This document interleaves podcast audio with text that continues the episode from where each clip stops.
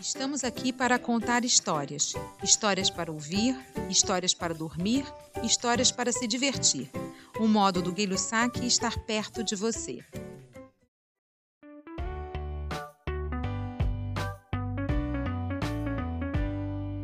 Bel e Bia.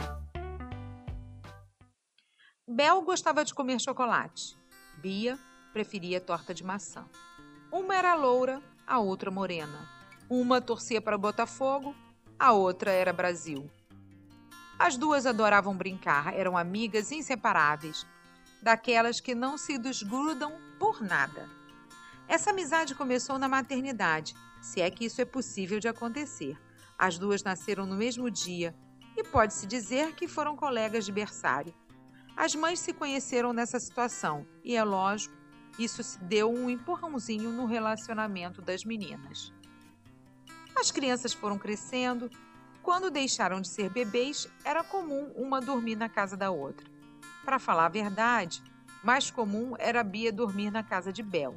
Os pais dela eram músicos e trabalhavam de noite, por isso Bia tinha até uma caminha no quarto da amiga.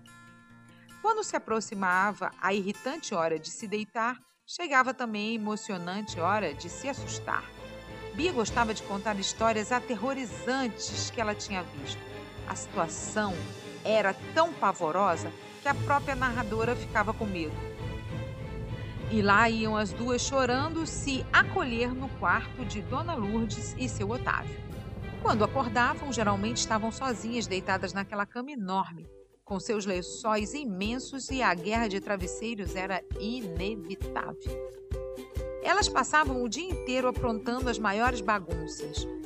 Ora eram bonecas que iam ao cabeleireiro e voltavam carecas, ora faziam tatuagens uma na outra, com caneta hidrocor para parecerem mais velhas. Na maioria das vezes pareciam dois moleques. Não se cansavam de usar as roupas de Dona Lourdes para desfilarem na passarela da semana B&B da moda moderna. Com o passar dos anos, as travessuras foram se requintando e as irresponsabilidades também. Vamos ligar para o armazém do Portuga e pedir algumas compras para ele entregar em casa? Bia estava animadíssima. Ué, mas a gente não tem grana para pagar. Ah, deixa de ser burra. Ele vai entregar no prédio aí da frente. A gente só vai ficar olhando aqui da janela. Positivamente, não era uma boa ideia, mas Bel e Bia eram assim, só queriam aprontar. E na maior cara de pau, Bia ligou para o português e, tapando o nariz para mudar a voz, pediu uma lista enorme de compras. Anota aí: duas dúzias de refrigerantes, 20 latas de salsicha, 50 bisnagas, 15 molhos de tomate, hum, é, 15 mostardas também, 15 vidros de maionese e umas 20 caixas de bombom. Vai haver alguma festa aí? perguntou o dono do armazém, já animado com os futuros lucros. É, vai. As duas davam pulos de alegria. O plano tinha funcionado. Desligaram o telefone e foram para a janela esperar a entrega. Quando Maneco chegou fazendo uma força danada para levar as mercadorias, Bel se arrependeu. O Maneco está todo suado. Mas imagina a cara dele quando descobrir que vai ter que voltar com tudo. Bia estava pouco se importando com o garoto, só queria saber de se divertir. Não vai ter graça nenhuma, respondeu Bel. Eu pensei que fosse o chato do seu Joaquim que ia trazer as compras. Tudo começou como Bia havia previsto. Logo depois, Maneco, com a pior cara do mundo, apareceu trazendo as compras de volta. Olha, tadinha, Bel estava sinceramente arrependida, mas Bia. é muito divertido! Olha a cara dele! Bia ria tão alto que Maneco olhou e logo percebeu que aquilo só podia ter sido um trote daquelas pechinhas. Mas chegou no armazém, avisou seu patrão, que imediatamente foi à casa de Bel falar com sua mãe. Aquela brincadeira tinha passado de todos os limites seu Joaquim subiu nas tamancas e aos berros contou o ocorrido para Dona Lourdes. Um trote? Minha filha não faria isso. A mãe bem que tentou acreditar na inocência da filha, mas diante da insistência de seu Joaquim, chamou a menina. Isabel, você passou algum trote para o armazém do Portuga? Oh, desculpe, do seu Joaquim. Eu? Claro que não, respondeu Bel com a cara mais lavada do mundo. E não foi ela mesma. Seu Joaquim estava vermelho de raiva. Quem telefonou foi a amiga. Foi você, Bia? No fundo, a mãe da Bel queria que a resposta fosse negativa, mas Bia ficou muda. Diga a verdade, Beatriz. Foi só uma brincadeirinha. Daquela vez, as meninas haviam ultrapassado todos os limites. Dona Lourdes teve que dizer o que a mãe de todo mundo diria diante daquelas circunstâncias. Isso não se faz. Não se atrapalhe o trabalho dos outros assim. E o pobre maneco. Ele se sacrifica todos os dias para estudar e trabalhar. Ele não merecia isso. Sua família depende do seu trabalho. Daquela vez, o sermão atingiu em cheio. As duas entenderam a gravidade da situação e não souberam o que dizer. Pediram desculpas ao português, quer dizer, ao seu Joaquim, ao Maneco, à Dona Lourdes e juraram que nunca mais iriam fazer isso. Mas esse arrependimento de nada adiantou. O castigo veio. Bel foi passar as férias do meio do ano na casa da tia Clotilde, aprendendo boas maneiras. E Bia ficou em casa mesmo, só que não pôde sair de casa para nada. Foram 15 dias sem televisão, sem som e sem amigos. Como a menina mesmo disse, ficou sem vida. Mas as férias passaram e logo as duas estavam juntas de novo na escola. No começo das aulas, até que tentaram se comportar. Mas só foi aparecer a turma do Alicinho com todos aqueles garotos zoando do coitado do Fúvio para que elas, numa ação salvadora, arramassem um maior barraco. Por que, que vocês não usou alguém do tamanho de vocês? Disse Bia com um tom desafiador. Quem? Você? Alicinho perguntou, provocando gargalhadas na turma. Ela e eu, Bel, agarrada numa corda, apareceu por trás e abriu caminho por entre os meninos como se estivesse segurando um cipó. Alguns caíram, outros correram. O fato é que Alicinho teve que se virar para ver a chegada de Bel. Com isso, Bia se abaixou e Bel, antes de pisar o chão, jogou seus pés na barriga do garoto que caiu por cima de Bia numa autêntica cama de gato. O líder dos meninos, humilhado, jurou vingança, mas as amigas, felizes por terem salvado, fraco e oprimido. Foram aplaudidas por todas as outras crianças que estavam no recreio. E não foi só essa ação social que as duas fizeram. Houve um dia em que, voltando da escola, Bel e Bia se depararam com Clovis, o gato da dona Filó, em cima da árvore. A velha estava inconsolável. Ninguém ousava ajudar, pois além de o gato ser arisco, a árvore estava doente e a probabilidade dos galhos se quebrarem ao menor esforço era enorme. Bel não pensou duas vezes. Largou sua mochila no chão e começou a escalar a árvore. A rua, que estava vazia antes da chegada das amigas, se encheu de curiosos e cada um dava seu palpite. Sobe pelo lado que está menos podre. Não chama o gato, senão ele pula. Desce daí, menina. Essa era a dona Lourdes, que, avisada da atitude da filha, preocupada, veio correndo. Esse galho não vai aguentar você, menina. Bel, além de ser uma exímia escaladora, gostava muito de animais. Logo estava em cima da árvore com um bichinho nas mãos. O problema agora era descer. Foi aí que Bia entrou em ação. Esquecendo-se que tinha medo de altura, partiu em ajuda da amiga. Com coragem, subiu pelo tronco, alcançou o primeiro galho, partiu para cima e chegou perto de Bel. A partir daí, o gato foi passando das mãos de uma para as outras até chegar ao chão. Clovis foi entregue para Dona Filó, que, emocionada, fez um discurso enaltecendo a coragem e a sensibilidade das duas. Mais aplausos. Assim eram Bel e Bia, amigas, bagunceiras, justiceiras e sensíveis. O tempo foi passando e a cada ano a escola exigia mais das duas.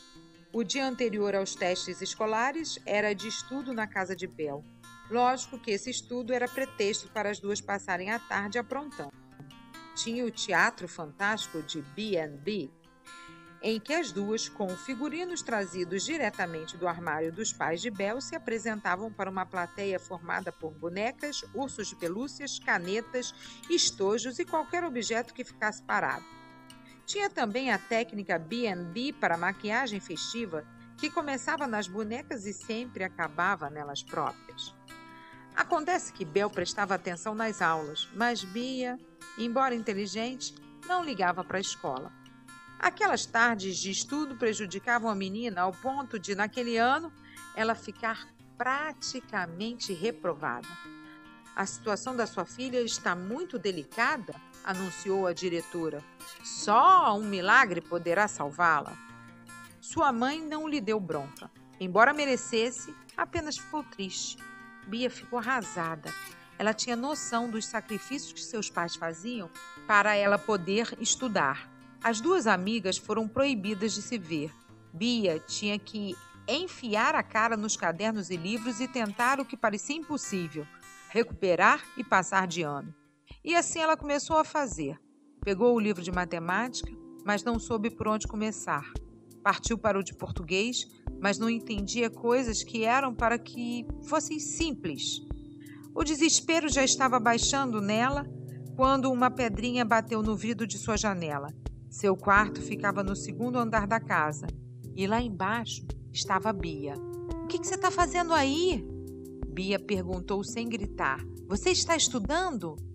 Estou tentando, mas não estou conseguindo. Abre a porta que eu vou te ajudar. Assim, sem ninguém saber e desobedecendo às ordens dos pais, as duas passaram a estudar juntas. Mas só que dessa vez era estudo mesmo.